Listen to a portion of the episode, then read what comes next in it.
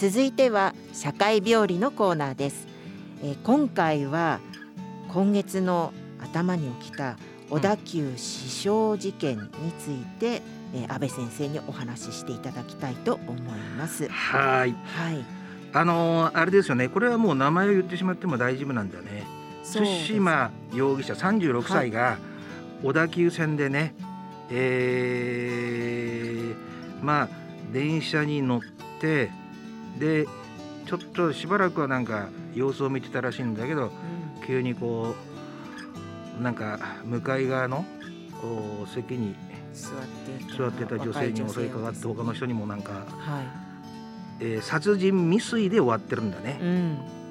でやっぱり気になるのはどうして、うんっていうことなんだろうと思うんですよね。い、や私の研究自体が原,、原因とその人格パターンの分析だからね。うん、でね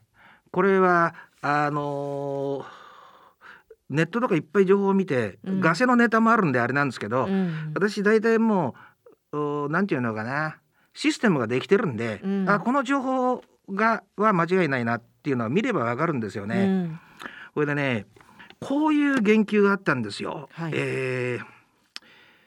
高校時代の友人によると、うん、母親が相手にしてくれなくなったとい。うふうに言ってね、はいうんうん、だからこれからはナンパで生きていくっていうふうに、うん、その高校の友達によって母親に見捨てられたことを匂わす発言をしていたと。うん、で、えー、その方向でちょっと調べてみたところね、はい弟が3歳下にいて、うん、弟が生まれた時に、えー、東北の五所川原っていうね、うん、町から、えー、こう東京に出てきたんだと。あそうなんですね、はい、で父親はの顔は知らないんだと。で祖父母に育てられて、うん、母親は毎日仕事でほとんど家にいなかったっっていう情報は間違いないんだろうと思う。うんうんうん、それでねえっ、ー、とどうですか？今の聞いてね、はい。うん、3歳で移動したってことはもうその頃は夫婦の関係は悪くなってたはずなんだよね。うんうん、するとねあのー、家庭環境における鉄則はね0歳から3歳までなんですよ。うん、それをね臨界期って言って、はい、前にも言ったと思うけど脳が生まれた後もまだ発達するし、うん、シナプスって、うん、あのリスナーの方分かるよね。こうつながってて例えばいいニコって笑うと向こうも笑い返してくれるとあなんかそういうのがつながるわけですよね。うん、シナプスとかって出て出て生まれてから、そういうふうに、えー、インプットがあって、えー、出来上がるものなわけだから、うん、だからあ最初の3年間っていうのは脳の形成上、うん、シナプスの形成上、うん、それからその人格の形成上、はい、非常に深くまで入り込むんで、よく言うところの、はい、三つ子の魂100までっていうのはそこから来るんですよね。なるほど。でその流れから言うとだ、はい、3歳の頃両親が離婚したってことは、ええ、もうその臨界期にぴったり当てはまりますよだって3歳で別れてるってことはその前にもう関係がぎくしゃくしてるわけであって、ね、喧嘩してる時どうですか、はい、やっぱり私と夫婦だとすりますよね、うん、はい、大先生が、うん、喧嘩しててちっちゃい子供が一人いたとし、まあ、いますよね、うん、子供に関心ってうん、なかなか行かないです行かないですよね、はい、何言ってんのあんたがどこ、ね、とかなっちゃいますよね、はい、人間の関係なんでそういうもんだから、うん、だからやっぱり普通の人が思う以上に深い、根深いネグレクトがあったんだろうと思う、うん、で、えー、前から言ってるようにねネグレクト、はい、あとおお母さんがね、えー、無条件の愛情じゃなくて、うん、条件付きにいい成績を取った時だけニコニコするとか、はい、自分の気に入るようなねいい子ちゃんでいた時だけニコニコするとかこの2つね、完全に放置されちゃってるようなタイプと、感情的に愛情をコントロールされちゃう場合、はい、っていうのは大量殺人に向かいやすい一つの大きな原因で特にこの臨界期の3歳までっていうのにそれを経験しちゃうとそのそうした思考回路は抜けなくなっちゃうわけ。簡単に言うとね。なるほど、はい、まあ別の言い方をすると愛着障害っていう言い方になるかもわかんないけど、うんうん、で、えー、その後もこちら側に移ってきてからもお母さんは仕事で毎日忙しかったと、うん、だから祖父母が育てたわけ、はい、でも子供はどうしても実際の母親を求めるわけ。うん。ね、はい、そういうふうに生物学的に作られてるわけ。ある程度の年齢までは母子が肉体的にも精神的にも一体でいないと生きられないように人間はできてるわけ。馬みたいに生まれた時から立ち上がれるとかそうじゃないでしょ。はいそうですね。でそうした時にきっと仕事から遅くまで遅くまで仕事やって帰ってくる母親をずっと待ってた可能性もあるだろうし、たまに週末とかいてくれると、うん、一生懸命笑顔を振りまいた可能性も非常に高い好かれたいからね。うんうん、だけどもあのー、だいたい高校ぐらいからなんか色気づいてきて茶髪にしたり日焼けしたりとか写真で見たことありますよね。うんはい、そういうのを母親はよしとは感じなかったんだろうと。うん、そういう風に感じるお母さんって結構多いんですよ。うん、なんかほら昔の自分の思い通りのね、うん、お人形さんだったのが色気づいてきちゃって、はい、他の女とかに走っちゃうわけだから、うん、可愛くはないよね、はい、でもそれが独立していく一歩であるわけだから、はい、だけどもそれの時に本当になんか見捨てられたような形になったんであろうと。うんうん、でそう考えた時に、えー、中央大学の理工学部かなんかに入ったと思うんだけど、はい、それもおそらくは好かれようとして一生懸命ねお母さんを喜ばせようとして入った可能性も高いから中退しちゃったってことは、はい、もうそのこと自体には関心がなかった可能性もなくはないだろうと思うわけ。でそういう人っていうのはもう元のほら前から言ってる通り幼少期の愛着障害に根本的な原因があって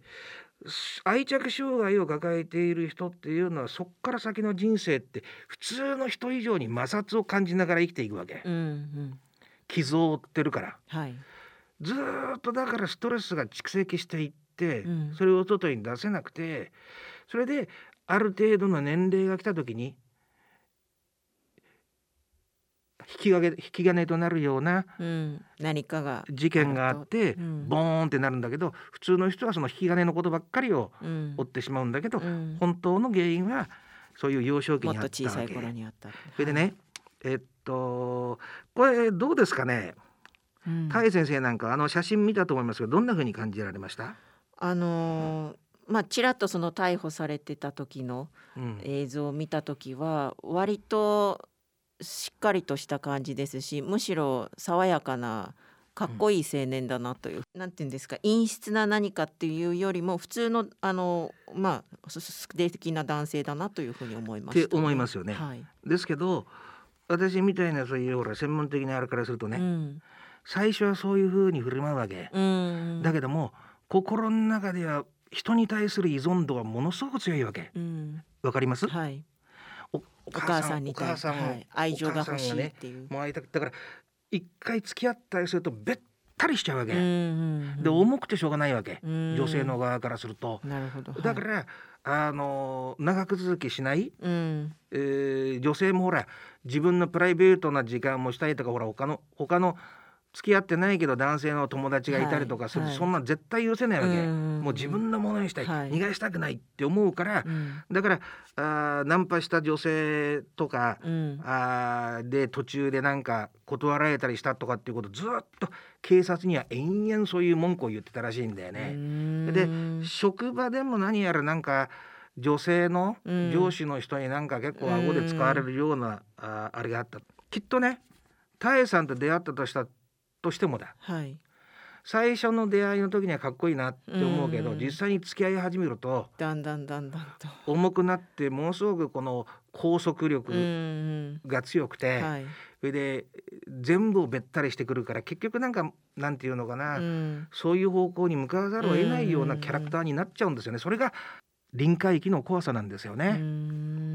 で、えー、先ほどうちの M プロデューサーも言ったけど、はい、あんもしこんな人だけど電車乗ってどうやって守ったらいいんですかね、ってなりますよね。うんうん、これでね本当のことを言うとね、はい、日本だけじゃなくて、うん、えちらっと言うとねもう今環境破壊がものすごく進んでますよね。はい、自然環境の破壊が。うん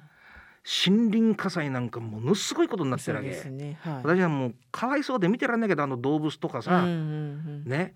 あと地球の温暖化とかものすごくて、はい、あのアメリカの北部の海岸では、うん、東海岸のね海面の温度が上がりすぎちゃって、うん、塩水で魚が茹でられちゃってんだって、うん、調理されちゃってるってわけ、自然の中で生きていけないほど環境が破壊されちゃってるわけ、でそれと同じぐらい人間破壊も進んでるんだっていう認識をねリスナーの方にもね少し持っていただきたい。人間破壊、うん、うん、人間の心の破壊ですよね、うんうん、だからやっぱりおそらくお母さんは旦那とまあ離婚みたい3歳の時離婚してますよね、うん、で子供見た時どう思うと思いますか、うん、男の子あ自分の嫌いな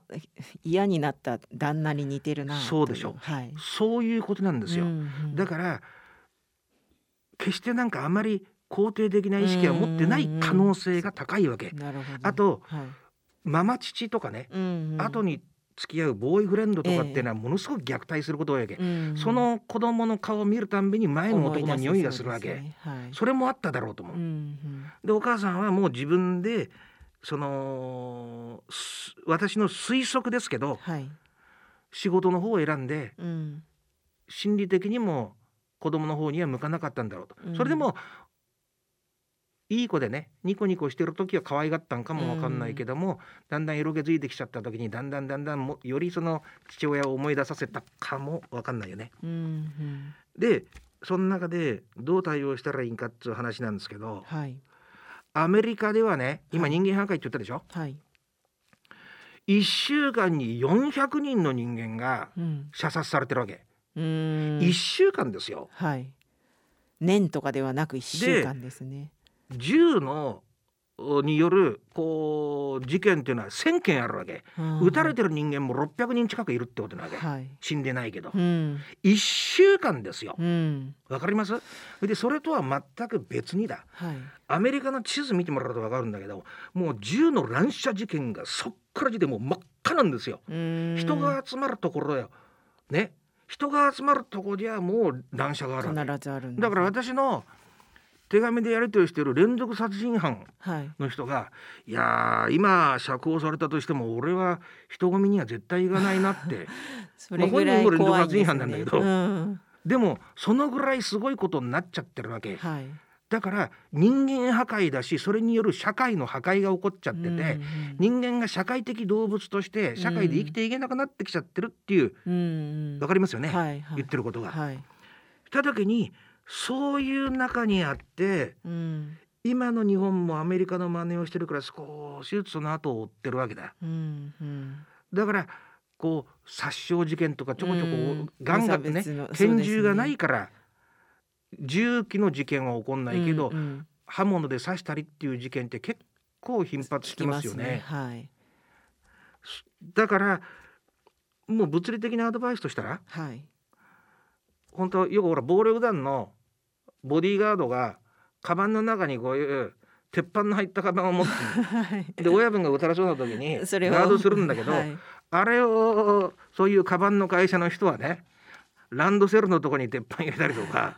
いや売れると思いますよ。うんうんうん、で何かの時にそれで盾になるわけだから、うんうん、刃物は避けられますよね。うん、あと私なんかはもうすでにそうですけど人混みにはなるべく行かないしコロナとは関係なくね、うん、人混み歩いていても定期的に後ろと前を見ますよね。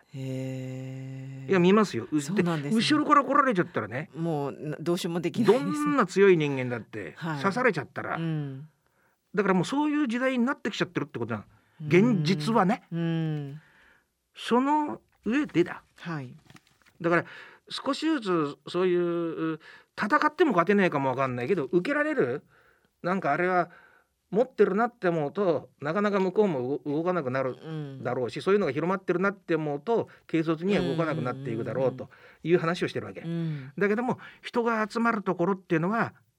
アメリカがそうなってるっていうことを頭に入れていただくと、うん。私が単なる思い込みで言ってることじゃないっていうことは分かると思う。うんうん。で最後にねはい。今話題になってこのおこれは本当にこの女性を狙ったねうん。フェミサイドなんかと。はい。自殺のことをホミあのあのごめんなさい。周囲サイドって。うん。殺人のことをホミサイドって、うん。サイドって殺すって意味なんですよ。うんで、えー一番う今話題になってるのはこの犯人は本当に女性を狙ったのかと。うん。人間全体を狙ったんじゃないかと、うん。これでねその心理はわかるの。うん。人間ってそのわ特にあのなんていうのかな。自分から危害を遠ざけたいっていう意識を持ってるから何か犯罪を犯した人は精神的な病を抱えてたっていうふうにして片付けたいみたいな意識があってうんはい。あとあの人は女性だけを狙ったんじゃなくて一般人を狙ったんだってすることによって自分も女性の人だとしたら距離を置けるよね。うん精神の安定を変えるよね、はい。それって人間の心理なんですよ、だけどど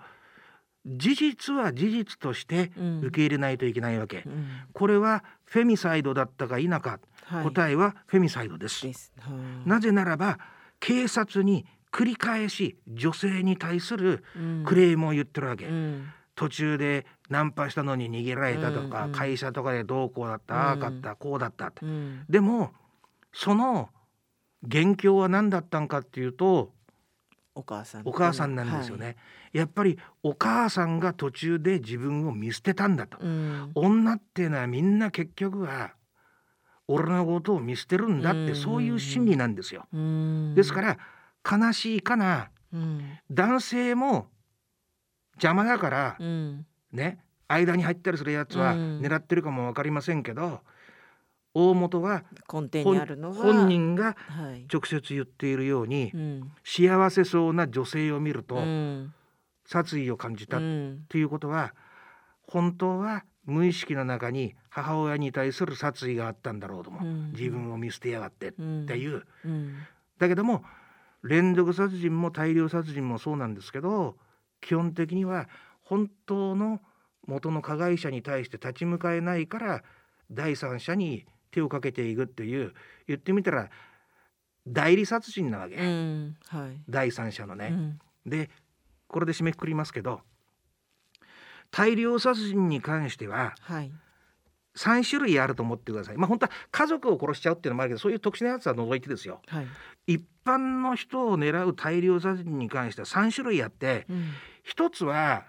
そその直接やられた人間を殺してその身内とかも殺しちゃうっていう本当の復讐があるわけ。はい。もう一つは、えーその人間に似てる。うん。例えば歯医者にものすごい意地悪自分がうん。お振った女が歯医者だったとしますよね、はいだから